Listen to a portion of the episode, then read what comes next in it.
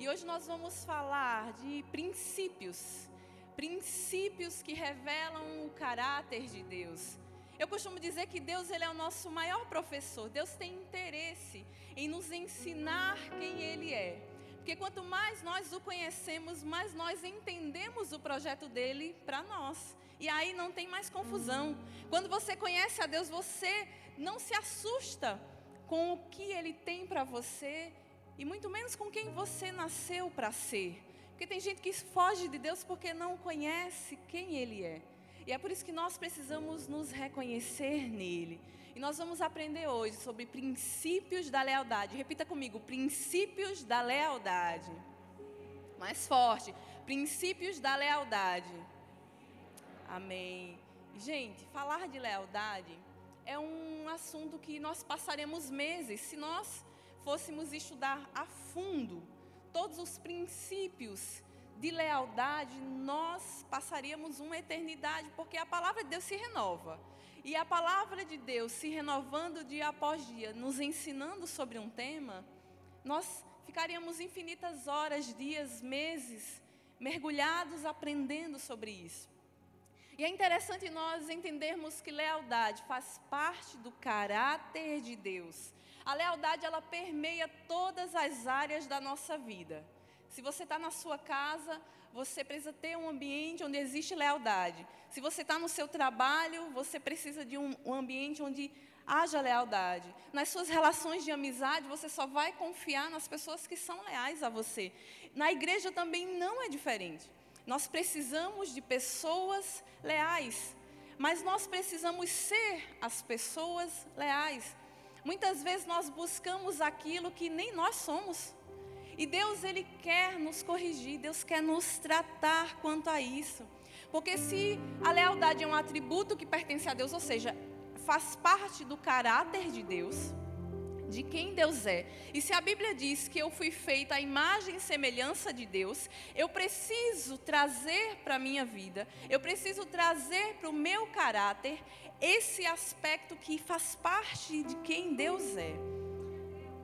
Em Salmos 137 diz: O seu amor é leal e ele age fielmente sempre em todas as coisas. Você entende? O amor de Deus é leal.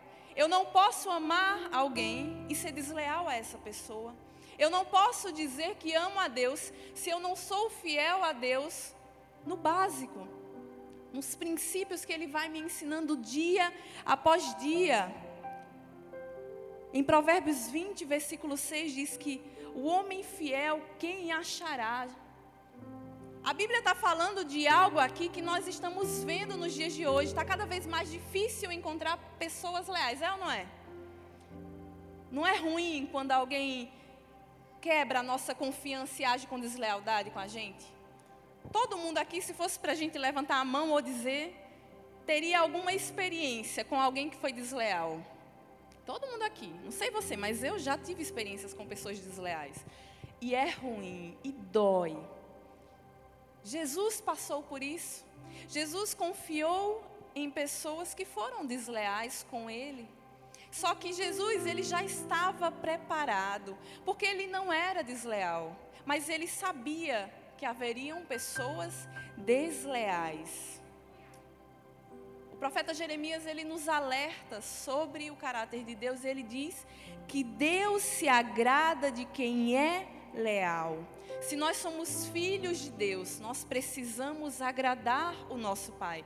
Nós precisamos nos aproximar dele, aprender com ele os valores que nós vamos levar para a eternidade. Porque tem muita gente que está juntando coisas que são passageiras, que são materiais, que são perecíveis, tem prazo de validade. Mas o que Deus quer colocar na minha e na sua vida são valores eternos. É por isso que em Provérbios 21, 21 diz: Quem segue a justiça e a lealdade encontra vida, justiça e honra. E eu vou perguntar para você nessa noite: o que você quer encontrar?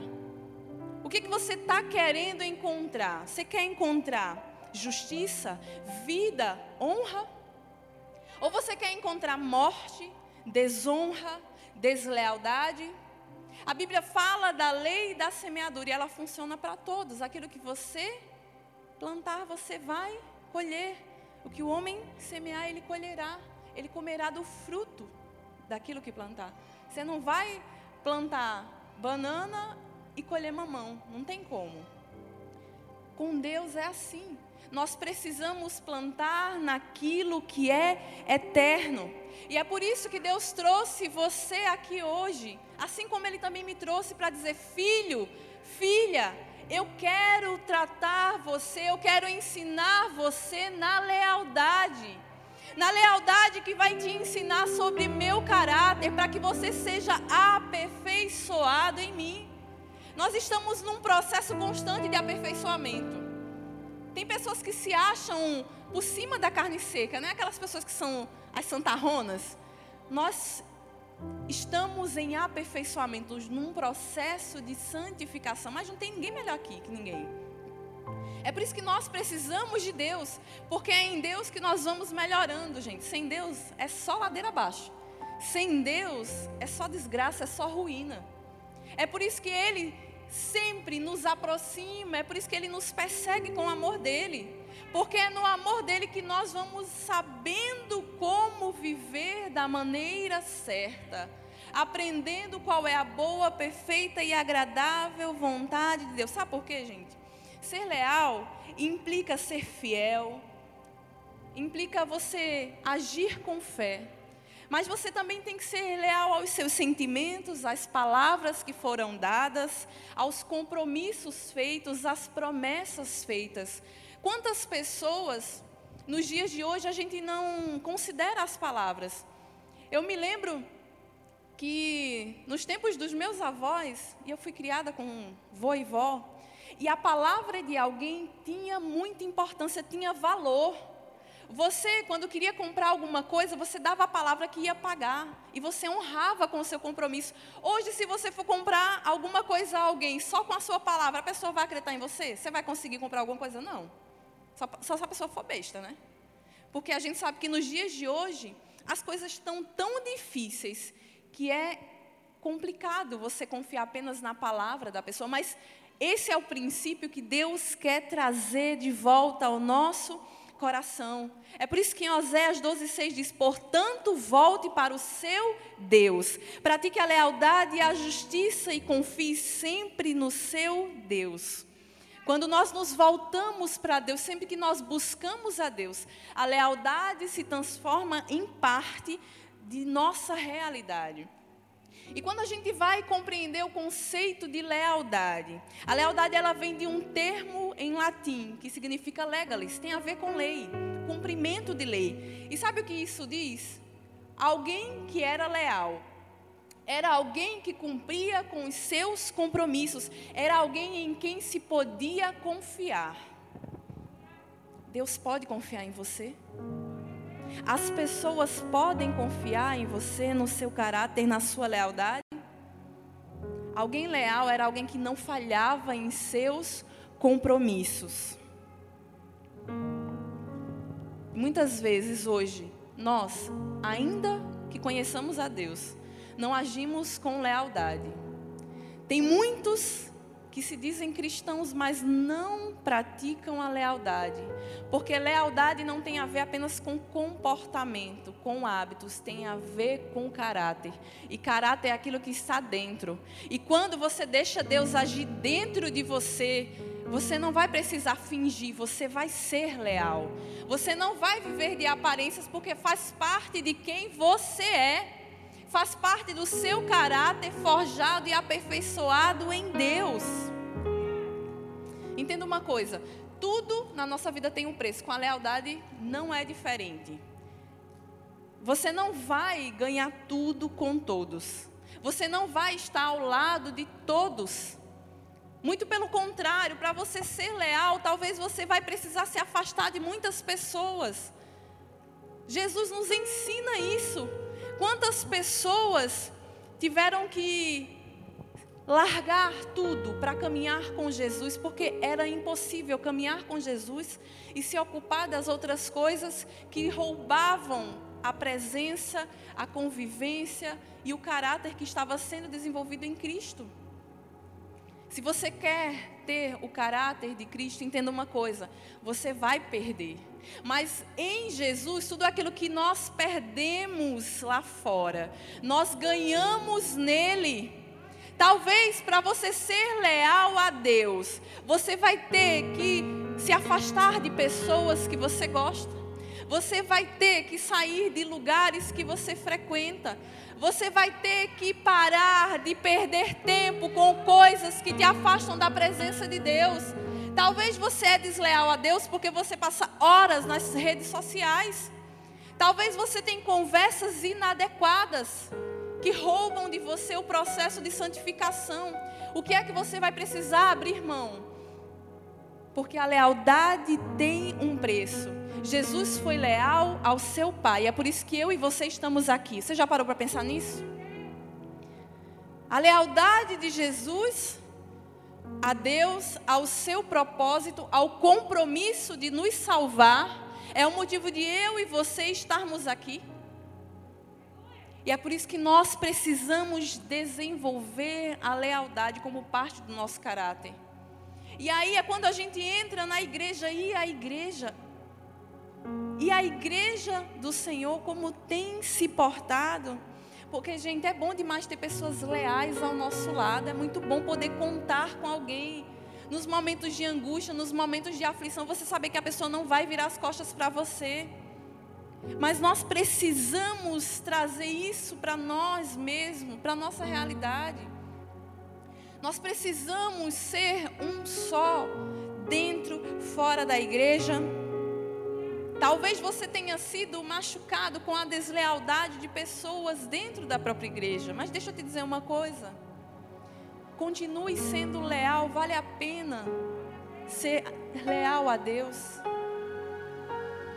Não fique amargurado, não fique magoado, ressentido, achando que ninguém mais presta, porque algumas pessoas te feriram. Em Deus nós aprendemos que nele nós depositamos a nossa confiança, a nossa expectativa e ele não nos frustra. Quando nós colocamos as nossas expectativas em Deus, o que as pessoas fazem conosco não roubam a nossa fé. Isso não significa que as pessoas não vão diferir. Elas podem diferir, mas não vão roubar a sua fé, a sua lealdade a Deus. Porque você aprende com Deus como ser leal e a quem você deve ser leal. Porque lealdade significa ser fiel até o fim, é quem vai com você até o fim. Jesus foi até o fim por você. Nós precisamos aprender sobre lealdade. Mas existem coisas que podem nos impedir de sermos leais e de vivenciarmos experiências de lealdade e de termos pessoas leais ao nosso lado. Sabe por quê? Muitas vezes a gente se sabota. Eu vou contar para vocês a história de um general. Esse general, ele estava prestes a entrar numa cidade e o amigo do general chega para ele e diz assim: como é que o Senhor vai entrar nessa cidade tão fortificada? Ela tem muros altos, fortes. Os portões dessa cidade são impenetráveis. As últimas pessoas que tentaram invadir a cidade não conseguiram, foram derrotadas. A cidade era impenetrável. Como é que o Senhor vai fazer isso? E aí o general olha para o seu amigo rindo e diz assim: É o meu. Eu tenho uma estratégia de guerra. Eu tenho uma quinta coluna. E aí aquele amigo do general diz assim: como assim uma quinta coluna? O que é essa quinta coluna? É uma estratégia? É um exército treinado para isso? É o que são paraquedistas? São aviões de caça? O que é que você tem? O que é essa quinta coluna? E aí o general diz o seguinte: a minha quinta coluna se baseia nos meus espiões. São agentes, amigos Colaboradores são pessoas que estão infiltradas lá dentro. Eles vão abrir os portões de dentro e nós vamos entrar. O que isso significa para mim e para você? Que muitas vezes a quinta coluna é o que está dentro de nós. É a deslealdade que habita dentro de nós. Eu quero te explicar uma coisa. A Bíblia fala menos de demônios menos de inimigos exteriores e mais de caráter.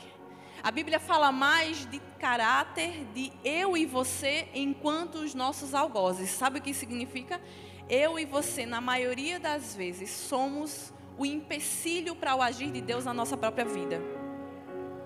Quantas pessoas demonizam e colocam no diabo um poder que ele não tem? A Bíblia fala pouquíssimas vezes de Satanás e seus demônios, tanto no Antigo quanto no Novo Testamento. É claro que a Bíblia fala de como o diabo ele é astuto, ele veio para roubar, matar e destruir. Mas como é que ele age? Trabalhando para que nós nos auto-sabotemos. O diabo ele usa a mim e a você contra nós mesmos, sabia? Tem gente que diz assim: "Pastor, eu tô sofrendo tanto, o diabo tem me tentado".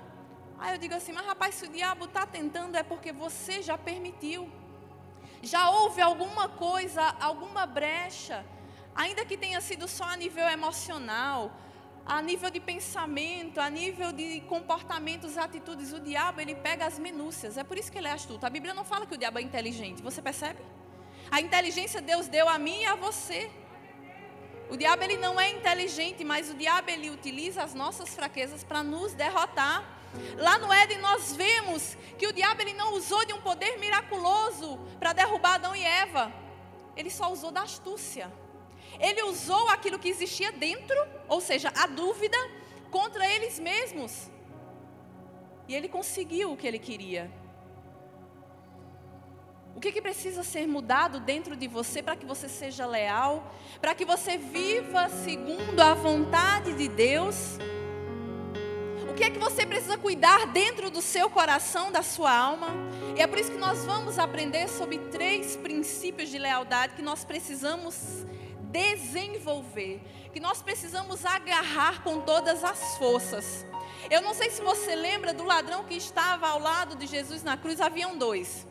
Um esnobou, um zombou de Jesus, dizendo assim: Rapaz, se tu és o Cristo mesmo, desce aí dessa cruz e salva-te a ti e a nós.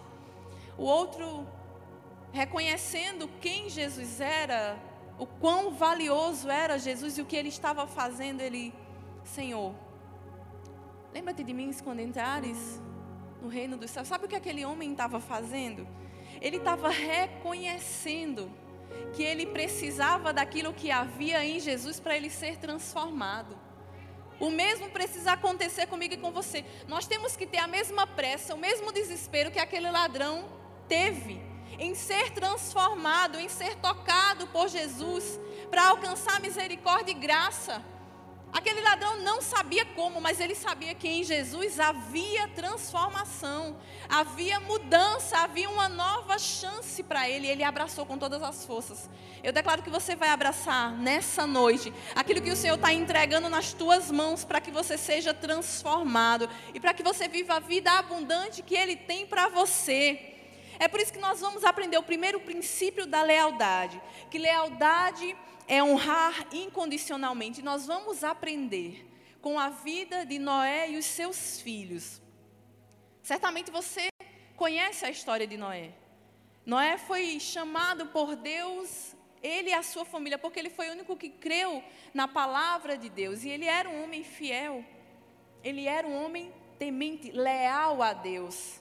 E Noé constrói a grande embarcação, a arca, e ele, com toda a sua família e os animais que o Senhor designou, ele entrou porque ele confiou. Porque ser leal é ser leal incondicionalmente. Mas nós vamos aprender com um episódio bem específico da vida de Noé e dos seus filhos, que revelam o perigo da deslealdade. E é por isso que a nossa lealdade não pode ser circunstancial, ela não pode ser baseada naquilo que está nos acontecendo e ela não pode ser pela metade, não existe porcentagem para você ser leal. Ou você é 100% leal, ou você já é desleal.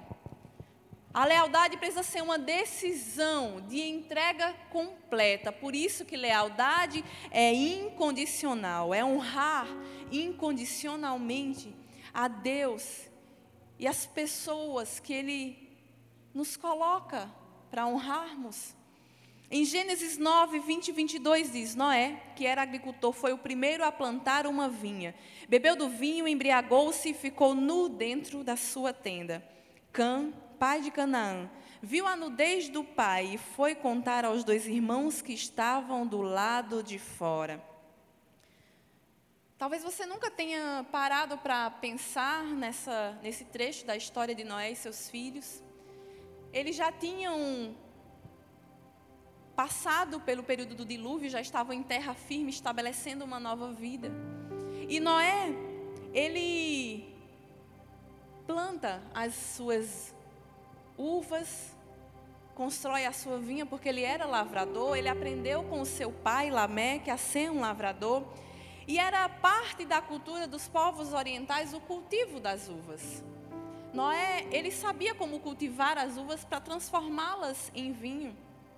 E nós vemos que na cultura da qual ele vem, fazia parte da tradição das pessoas tomarem o vinho.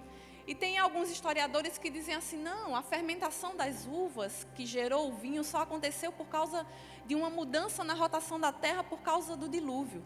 Mas a Bíblia deixa claro que Noé já era um lavrador. Se ele já era um lavrador e ele produzia o vinho, ele já sabia como fazer porque ele já experimentava. E gente, aqui nós percebemos que o vinho ele é mencionado pela primeira vez, enquanto uma bebida fermentada. Passou pelo processo de fermentação natural e, consequentemente, adquiriu o álcool. E Deus ele condena a embriaguez porque a embriaguez faz com que nós percamos os sentidos. E mesmo Noé sendo um homem leal e temente a Deus, ele errou. Ele não bebeu para se confraternizar com sua família, já que fazia parte da sua cultura e tradição. Ele bebeu para si. Passou da conta. Mesmo que não tenha sido a intenção dele, você percebe? Não foi intenção dele se embriagar, não foi intenção dele errar mas ele errou, porque ele se embriagou. E não apenas isso. Ele, além de se embriagar, ele ficou nu. Ele ficou num estado de vergonha. E quem bebe, normalmente é levado a esse estado de vergonha. Porque, como eu disse, o diabo ele se aproveita das setas que nós vamos dando espaço para ele lançar sobre a nossa vida. É por isso que tem crente que diz assim: não, pastora, mas embriaguez não é, é, beber não é pecado. É verdade, beber não é pecado. Mas normalmente você é levado à embriaguez. E foi isso que aconteceu a Noé. E Noé conhecia a Deus. E Noé era temente a Deus. E ele se embriagou e ficou em estado de vergonha. E o que, que nós percebemos aqui? Que Cã, ele se aproveitou disso. Noé errou, mas o pecado que Cã cometeu foi algo que demonstrou como estava o estado do seu coração. Cã era um dos filhos de Noé. Era o filho mais novo de Noé. E ele devia respeito ao seu pai. Mas nós percebemos aqui que Cã ele agiu com malícia. Ao ver que seu pai estava embriagado, ele não se preocupou em proteger o seu pai diante da vergonha que ele estava passando. Cã, ele gritou aos quatro ventos o que estava acontecendo o seu pai. Ele poderia muito bem ter entrado na tenda onde seu pai estava lá, caído, nu. Ele poderia ter visto a situação e se retirado, para que quando seu pai acordasse tudo estivesse bem. Mas o que, que ele faz? Ele, ao ver o seu pai, ele vai fazer chacota, ele conta para os seus irmãos e ele zomba do pai. Ele desrespeita o pai.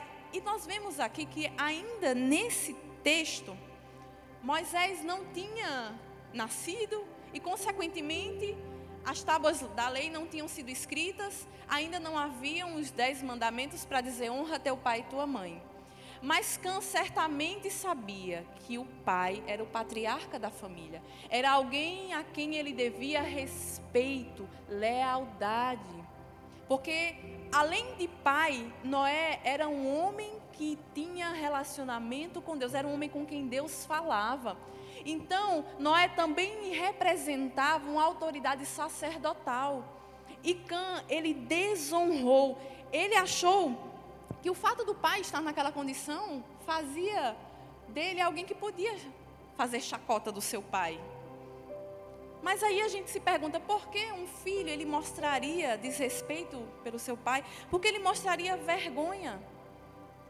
Porque ele teria prazer em expor a vergonha isso mostrou a fraqueza do caráter de Cã. Isso mostrou que, mesmo depois de ver Deus fazendo maravilhas, o caráter de Cã continuava o mesmo. E o que é que isso significa para mim e para você? Muitas vezes nós nos deparamos com pessoas que estão em pecado. E qual é o nosso posicionamento diante disso? Como nós vamos nos portar diante das pessoas que estão em estado de vergonha? De vergonha porque nós sabemos que o diabo se aproveita de um pecado para levar vergonha à pessoa. E sabe o que muitos cristãos, muitas pessoas que dizem que conhecem a Deus fazem? Fazem como Cã. Expõem a vergonha aos quatro cantos. Sabe o que Deus está querendo dizer para mim e para você nessa noite? Como nós estamos reagindo aos erros uns dos outros como nós estamos nos portando enquanto pessoas que deveriam manifestar amor, graça, misericórdia. E deixa eu deixar muito claro aqui, não estou dizendo que nós temos que passar a mão no pecado, que a gente tem que ser conivente com o pecado, não é isso. A Bíblia não nos manda ser conivente, mas a Bíblia nos ensina que nós temos que ter misericórdia, compaixão. Porque a mesma medida que nós tratarmos os outros ou julgarmos aos outros, seremos julgados, seremos tratados, corrigidos. Nós temos que manifestar amor, sabe por quê?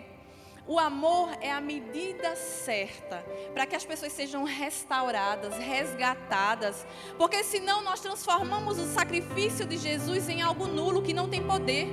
Se Jesus morreu e ressuscitou por mim e por você, é porque ele confiou que nós mudaríamos, conhecendo o amor dele. E se nós podemos mudar, por que não crer que os outros também podem? Por que não acreditar que as pessoas merecem misericórdia? Mas sabe o que tem gente que faz? Ao invés de ser misericordioso, grita aos quatro cantos o pecado dos outros. Nós não estamos aqui para deixar o pecado sobreposto à palavra de Deus. A palavra de Deus é o nosso fundamento de fé. Nela nós baseamos os princípios nos quais andamos. Mas entenda uma coisa: quando nós conhecemos a palavra, nós entendemos que diante da dificuldade de alguém, nós não vamos expor a pessoa, nós vamos tratá-la, nós vamos amá-la, nós vamos ensiná-la e corrigi-la na palavra. Porque Deus corrige a quem ama. Se você é muito corrigido por Deus, você é muito amado por Ele. Aí você pode estar dizendo, mas eu não estou sendo corrigida, não. Talvez você não esteja se permitindo corrigir, viu? Porque todo dia Deus me corrige. Todo dia Deus me trata um pouquinho e Ele faz isso com você. Um certo pastor, um dia cansado, de ver que as pessoas na igreja entravam, saíam do mesmo jeito, e ele preparava sermões, ele advertia na palavra, e ele orava, ele buscava, ele se dedicava, ele se debruçava, mas ele via que não havia decisão de mudança. Sabe o que ele fez? Ele subiu aqui no púlpito. Isso é uma ilustração. Ele subiu no púlpito. Ele subiu com uma bacia de água, com o seu barbeador, com o seu sabonete, a sua toalhinha botou um espelho à sua frente, se sentou e começou a se barbear. Num dos cultos principais da igreja, a igreja lotada, e ele não falou nada, só se barbeou. Aqueles poucos minutos que ele se barbeou, para ele, foram poucos minutos, mas para quem estava vendo ali, parecia uma eternidade e as pessoas se perguntavam: qual é a lição que o pastor está querendo nos ensinar? Acabou o culto, o pastor simplesmente terminou de se barbear, dispensou as pessoas, despediu, deu a paz, a bênção. E todos foram embora. E ficou todo mundo se questionando: qual é a lição? O que, é que o pastor quer nos ensinar? Qual é a grande mensagem? O que a água significa naquela bacia? A toalha, ele enxugando o rosto, ele se barbeando, será que significa algo para nós? Passaram a semana inteira refletindo sobre aquilo. No domingo seguinte, o pastor, percebendo que as pessoas estavam na expectativa, ele diz assim: Olha, eu sei que vocês estão esperando uma grande explicação, interpretação da mensagem, vocês estão querendo dar significado àquilo. Não tem nenhuma grande mensagem, mas existe uma lição que eu quero trazer para vocês. Durante anos eu estive aqui preparando uma mensagem e trazendo a palavra de Deus a vocês, e vocês não mudaram. Vocês não decidiram pela mudança, vocês entraram e saíram da igreja sem passar por mudança nenhuma. E vocês não podem permanecer assim, porque vocês estão reproduzindo aqui na igreja um nível de relacionamento com Deus. Se vocês não se comprometem em ouvir a palavra de Deus, vocês não têm como ser leais a Ele. O mesmo acontece comigo e com você. Nós não podemos ouvir a palavra de Deus e permanecer os mesmos. Nós não podemos ouvir falar de lealdade e termos o coração desleal. E sermos rígidos demais com as pessoas, buscando perfeição nas pessoas, se nós mesmos não somos perfeitos. Se nós estamos sendo aperfeiçoados. Nós vemos na vida de Moisés um homem que estava vivendo o seu conforto, mas quando ele foi chamado a ser leal a Deus, ele precisou largar o seu conforto ele precisou largar o reino de Faraó para viver no deserto. Ele largou o status de príncipe para ser uma voz que guia o povo. Ele abriu mão de quem ele era para ele viver a lealdade em Deus. Ele aprendeu que sem Deus nada do que ele conquistasse era válido. Porque a lealdade a Deus o fez abrir mão. O que a lealdade a Deus está pedindo para você abrir mão? Talvez da sua forma de pensar, da sua forma de agir, da sua forma de julgar outras pessoas. E o segundo princípio que nós vamos aprender é que a lealdade é respeitar. Gênesis 9, 23. Mas sem ir já fé Pegaram a capa, levantaram-na sobre os ombros e andando de costas para não verem a nudez do pai. Ao invés de Sem e Jafé rirem junto com o irmão Cã, eles agiram diferente. Eles colocaram a capa e andaram de costas para não ver a vergonha do pai. E sabe o que isso significa? Aquilo que a Bíblia diz em Provérbios 10, 12. O amor cobre todas as transgressões. O amor, ele cobre as transgressões, porque quando nós amamos no amor do Senhor, nós não temos o intuito de expor aos quatro ventos o erro dos outros, porque nós não queremos que façam isso conosco. Ou você gosta quando alguém expõe um erro seu para todo mundo saber, para todo mundo te apontar o dedo, para todo mundo te julgar. Ah, pastora, mas não é isso que eu tenho que fazer na Bíblia, não? Não é isso que a Bíblia me manda fazer, não. A Bíblia diz que nós temos que corrigir uns aos outros em amor.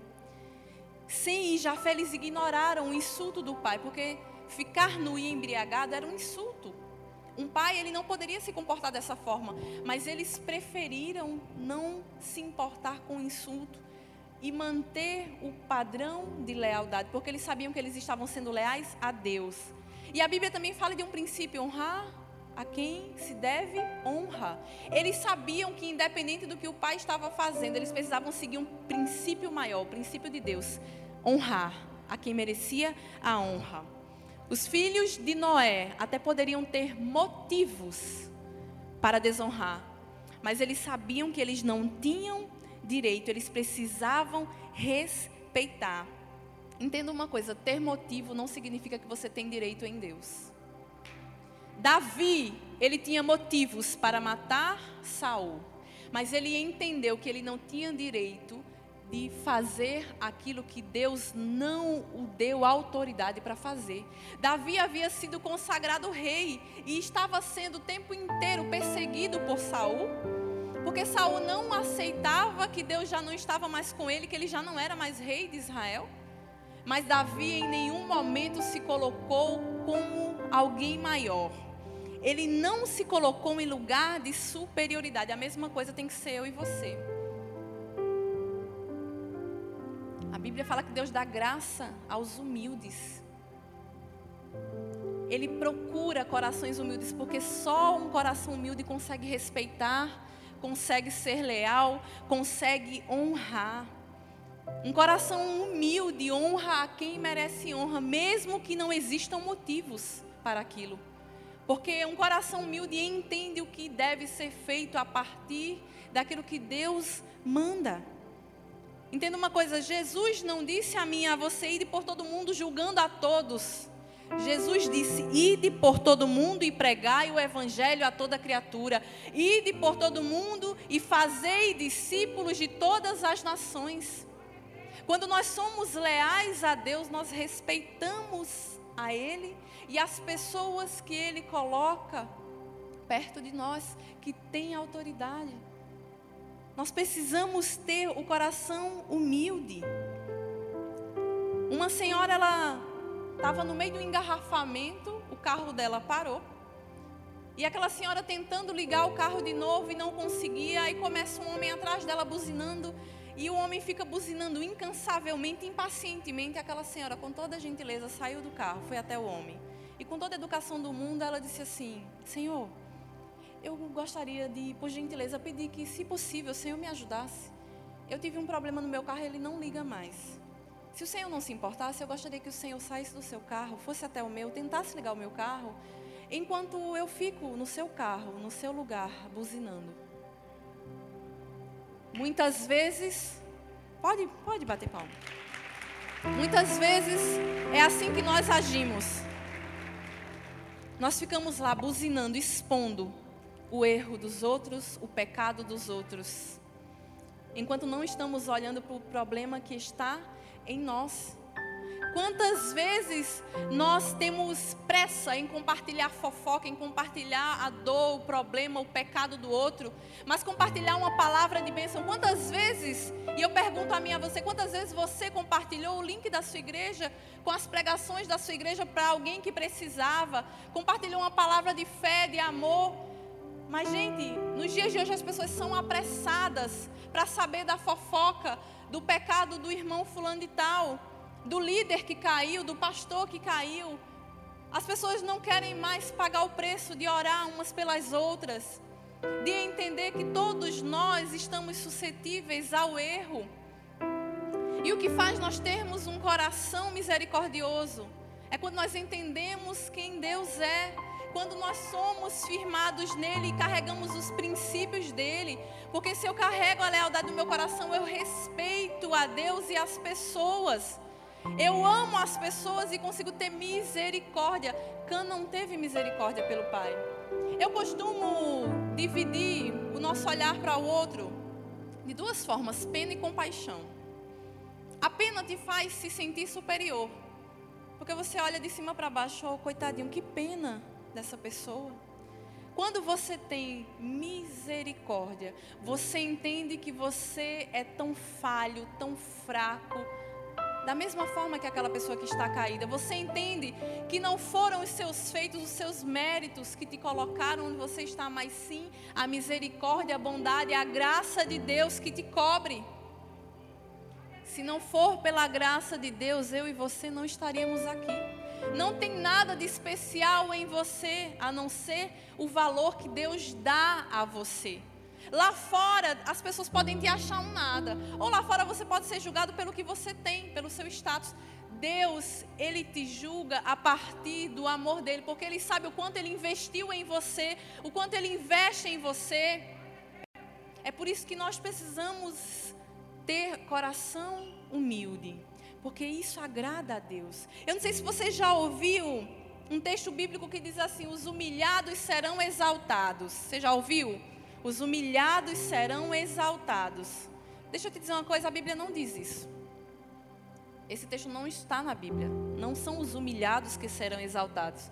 Porque quando você diz assim, os humilhados, você está dizendo que alguém está humilhando você e que você é merecedor de algo que te coloque em status de vingança, ou seja, é como se você esperasse de Deus uma resposta à afronta de alguém. Sabe o que a Bíblia fala?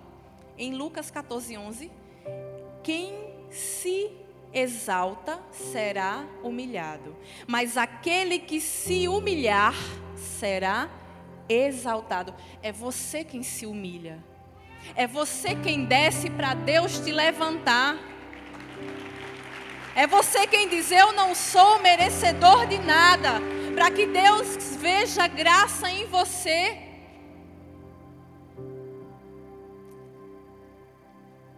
Não olhe para os outros com olhar de julgamento. Não se ache melhor ou superior a ninguém.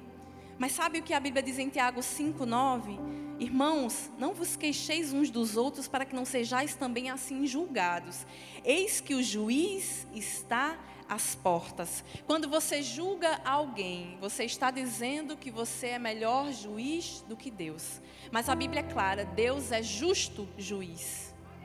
Deus é justo juiz, porque Deus não age segundo as nossas transgressões. Entenda uma coisa: você vai receber a recompensa daquilo que você plantar. Então, o seu erro tem consequência. É a lei da semeadura, como eu já falei aqui. Mas Deus, ele te julga segundo o amor dele. O amor dele estabelece restauração, redenção, nova vida, nova chance, nova oportunidade quando há arrependimento verdadeiro. E por último, último princípio, que a lealdade é preservar. Em Gênesis 3, 9, 23, a parte B, diz que eles cobriram-no os filhos de Noé, Sem e Jafé, o cobriram. E nós precisamos saber algumas coisas. Primeiro que o amor não purifica do pecado. Não é o amor que purifica do pecado. Sabe o que é que purifica você do pecado? O sangue de Jesus que verteu na cruz. Foi a obra da redenção, foi o que Jesus já fez. Quando você olha para a obra da cruz, você alcança misericórdia e favor diante do seu erro, do seu pecado. Outra coisa, o amor, ele não é conivente com o pecado, porque o amor quer o melhor de Deus para o outro. Quem ama, quer e busca o melhor de Deus para o outro. É por isso que quem ama não aceita tudo. É por isso que o amor de Deus, ele te aceita do jeito que você é, mas Deus te ama tanto que ele não vai deixar você do jeito que você está, não. Porque se a Bíblia diz que a vontade dele é boa, perfeita e agradável, e você não consegue vislumbrar o que ele tem a seu respeito, você precisa confiar. E confiar é um processo de exercer lealdade. Entenda, Deus confiou em mim e em você, por isso que ele enviou Jesus eu e você precisamos confiar nele e a ele a nossa vida. O amor, ele não retira, não remove o pecado, só o, amor de Jesus. Mas o amor também não expõe pecado. E eu quero trazer um exemplo de um homem de Deus, Davi. Você já ouviu falar do rei Davi? O rei Davi, ele pecou muito mas ele foi chamado o homem segundo o coração de Deus. O status de homem segundo o coração de Deus não mudou para Davi. Ele pecou. Ele foi um pai omisso, porque ele viu um filho estuprar a sua filha, o outro matar o irmão, e esse filho o perseguir e querer o trono dele. A família de Davi virou um buruçu, mas por quê? houve um pecado lá atrás, quando ele tomou a esposa de um homem que não era dele. E Deus disse: a consequência do seu pecado, Davi, virá. Você vai ver o sangue sendo derramado na sua família. Você vai ver a confusão entre os seus filhos, porque você começou isso. O que você está plantando, você vai semear, você vai colher. Mas Deus não expôs Davi à vergonha. Deus chamou Davi na intimidade de relacionamento. E sabe o que Deus fez? Deus não mandou o profeta Natan no meio do povo, em praça pública, expor Davi e humilhar Davi. O profeta Natan não chegou a Davi no meio de todo mundo e disse: Eis que te digo, te conserta. Não, não houve nada disso. O profeta Natan chegou ao rei Davi, em 2 Samuel 12, e começou a contar uma historinha para Davi. Davi, eu vou te contar uma história. Ao final da história, Davi está indignado com o homem que roubou a ovelha do. a única ovelha que o pastor tinha e matou. E Davi, revoltado, quem é esse homem que roubou a única ovelha daquele homem? Vamos lá, ele vai pagar pelo que ele fez. Aí Natan, com todo amor, Davi, esse homem é você.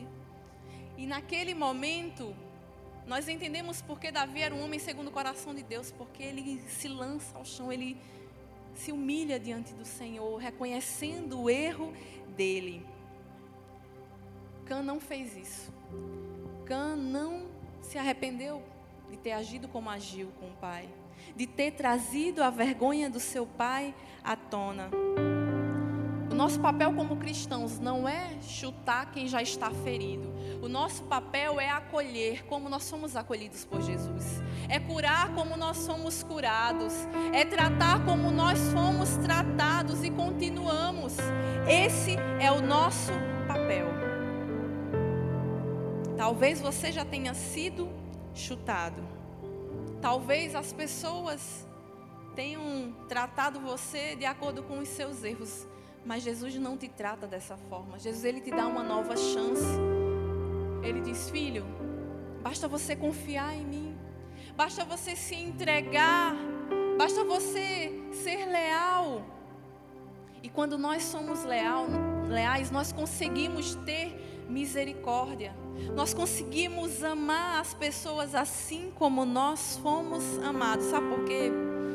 A lealdade, ela nos coloca num novo nível de honra, num nível maior de honra, e é isso que Deus quer para mim e para você, que a gente cresça e cresça continuamente.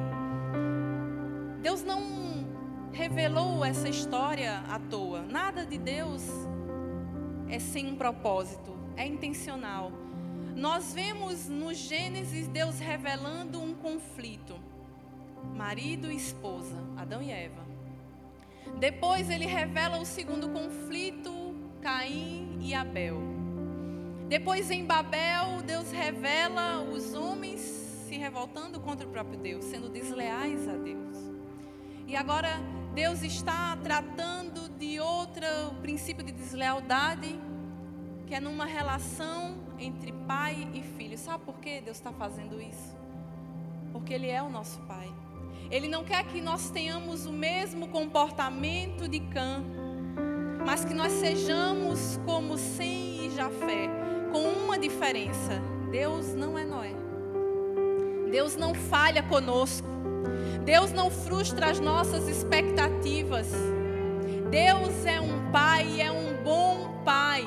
E quando nós confiamos a nossa vida a Ele, Ele coloca dentro de nós o seu caráter, os frutos do seu espírito.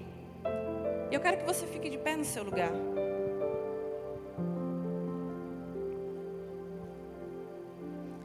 Quando Noé acordou da sua embriaguez e ele entendeu o que aconteceu, ele liberou palavras de maldição para Cã. Porque Cã era o filho mais novo, mas não era inocente, ele era um pai. E ele sabia que ele tinha um legado.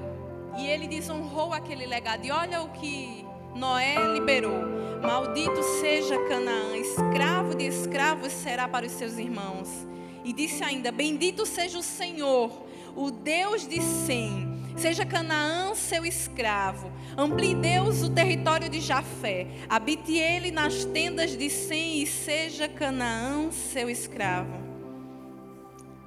Cã ele foi amaldiçoado por sua deslealdade. Porque maldição é quebra de princípios. E é por isso que Deus quer te ensinar os princípios dele para que você não quebre. Ele quer te trazer para perto para que você viva debaixo dos princípios de lealdade. Sabe por quê? A lealdade, ela te faz abençoado. A lealdade te faz próspero. A lealdade coloca sobre você bênçãos incontáveis, bênçãos sem medidas. Eu quero que nesse momento você mais uma vez coloque a mão no seu coração. Entenda uma coisa: a maior recompensa da lealdade é estar diante da presença de Deus. Não perca essa presença por causa daquilo que te faz ser desleal. Que nesse momento você tenha alguns segundos de intimidade com Deus que você vai estender na sua casa. mas que você possa nesse momento se arrepender de toda deslealdade, aquelas que você já sabia que cometia, mas aquelas também que você não sabia. Se você está nos vendo também pelo YouTube, faça essa oração nesse momento, diga ao Senhor que você se arrepende de ter sido desleal quando ele foi leal, de você não ter sido leal incondicionalmente, não ter honrado a ele incondicionalmente não ter respeitado a Ele como deveria e nem as pessoas, por talvez você ter sido juiz dos outros, dos erros dos outros, do pecado dos outros, quando Deus teve misericórdia dos seus pecados. Que você se arrependa nesse momento, porque você não cobriu ninguém, porque você viu alguém em pecado e ao invés de acolher, ao invés de trazer para perto da presença de Deus, você fez o oposto. Ou talvez fizeram isso com você, mas deixa eu te dizer uma coisa: o Senhor nessa noite quer te curar. Para que você não viva mais sob o jugo daquilo que te fizeram, da deslealdade dos outros, mas que você desfrute da lealdade que vem do seu Pai.